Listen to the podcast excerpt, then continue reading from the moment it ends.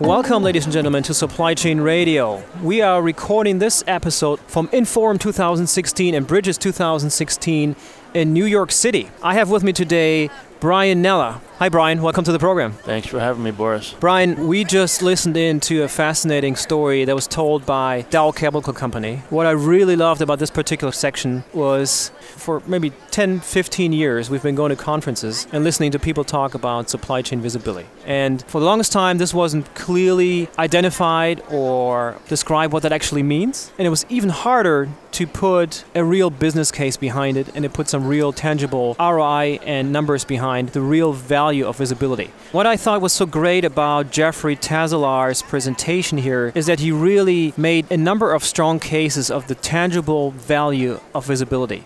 So, uh, one of the things that he called out straight off the bat was how do you transform a 119 year old company and help them change the way they operate?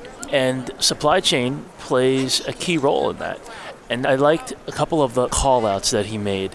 You know, and specifically, he talked about changing the dialogue with their customers.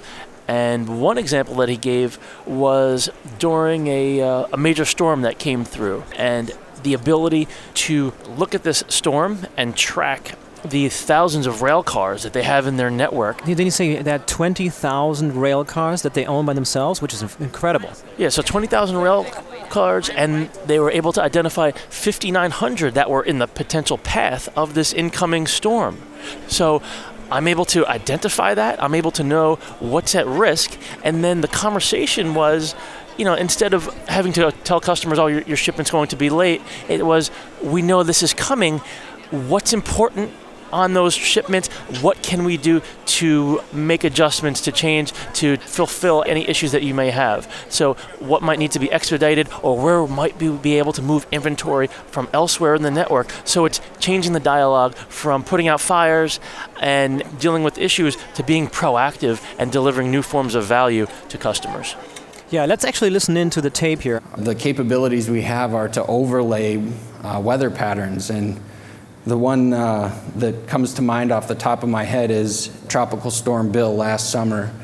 It was the first time we had this capability in place, and 24 hours before the storm hit, we knew which rail cars were in the floodplain and in the storm path that would be impacted. So we were able to figure out and determine that 5,900 cars were in the impact zone, and we could reach out and proactively manage it.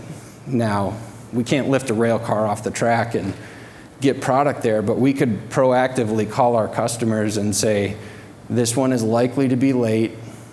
Is there an impact that you're going to, to have if we don't have this product there? And we can look at alternative modes, we can look at alternative locations to ship from, and have a different discussion with our customers than where's my stuff. Yeah, so this tropical storm incident, that was one good example, right, of a disruption that they averted and they averted damage. Another one I recall, which was a very, very strong case that he made, was um, that fire on a Maersk ship. That was pretty powerful. Let's have a listen into how he described that story. I think the first week after go live, um, the Maersk Jubilee fire occurred. That was a bimodal shipment for us. I believe we had 12 containers on that particular vessel. It took our supply chain team less than 10 minutes to determine what containers were on that vessel. I won't tell you what uh, it would have taken before, but it was significantly longer than that. We would have had customers calling once again saying, Where's my stuff? So we're, we're able to go and have those different discussions from a business standpoint which to me is a, a supply chain and a, within a function to be able to go and enable that and enable our sales team to go grow revenue versus cutting costs is an exciting conversation to have and and that's where I see innovation continuing to play in our visibility strategy.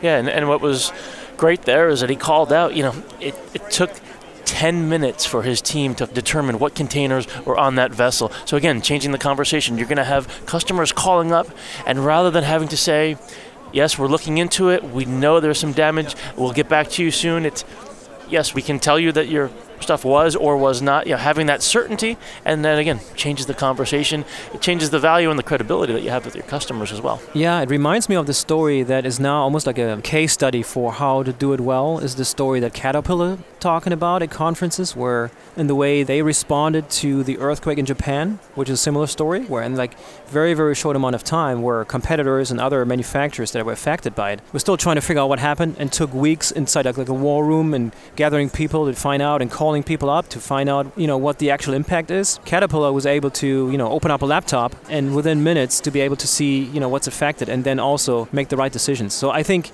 what it comes down to, you know, this is also something that Jeffrey honed in on, is the ability to separate the signal from the noise. In a way, he didn't put it that way, but that's essentially what he's saying.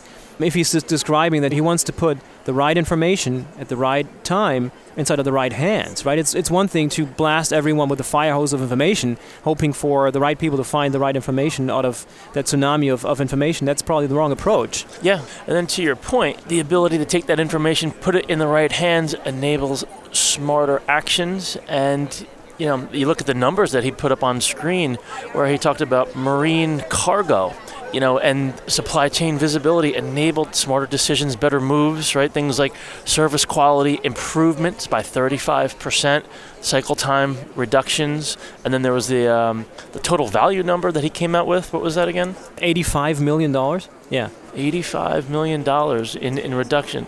Yeah, I mean, again, as you said at the start, visibility. You know, how do you quantify the value? And and great example of somebody who's actually done it. You know, they've quantified the value of supply chain visibility, and now it's something hard and tangible that you can bring to the table as a supply chain organization.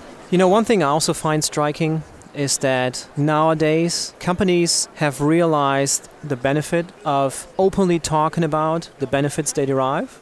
So they go to a conference, right, and then they don't play their cards close to their chest, but it's sharing those experiences that is starting to become a common thing, a common theme. Yeah, it's almost like you said, people opening up their cards a little bit more. It seems for a long time there has been this point of view or perspective that these are my own trade secrets that I don't necessarily want to reveal to my competition or to the rest of the market. But now you have this shift, and a great example is you know with our shipper council. You know, last night we were out with some of our customers, and great example of these guys that are competitors, and sometimes they're just guys in different industries but they love getting together and sharing. Look, here's what we're doing. Here's how we're handling data quality issues, or here's what we're doing to to mitigate certain forms of risk in the supply chain. And what we're finding is someone who works for Pfizer, oftentimes they want to hear what's occurring at Columbia Sportswear, right? Because it's a way of me getting out of my silo and, and seeing what someone else is doing. Because sometimes we do tend to have those kind of blinders on and just look at things from our own perspective. Yeah, one key subject that came out this morning, one of the keynote presentations Inforum, was this idea of adjacent innovation, right? Looking across industry boundaries, what other industries are doing and learning. I think that's part of the same story. And I, I like to call it, you know, a, a new age of transparent supply chains not only in the sense that you know you create visibility for yourself and your network and for your customers, of course, because that's that was another big theme that Jeffrey uh, hit on, which is it, it's important for yourself to know and have visibility and know where stuff is, but it's another one to be able to you know report it to your customers who need to know it in a timely fashion. It requires a total different system to be able to do it. But to go back, I think you're right. So we are seeing, I think, a new form of openness and frankness and transparency and a real willingness to learn from what other industries, how other industries are tackling, you know, some are related problems. Yep, and actually, interestingly, we think of the Amazon effect that comes up constantly nowadays, and we tend to think about retail, obviously, because that's where it directly disrupts.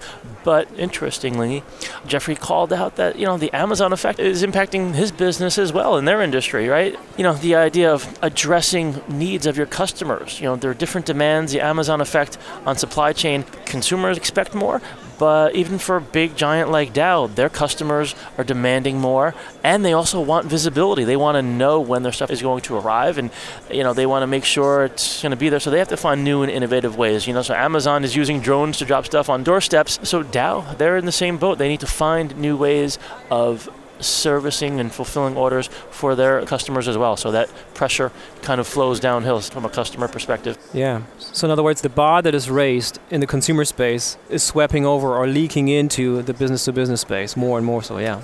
Yeah, That's a great way of putting it. Bryan, thank you very much for being on the program today. Thanks for having me. This is Supply Chain Radio. We're signing off.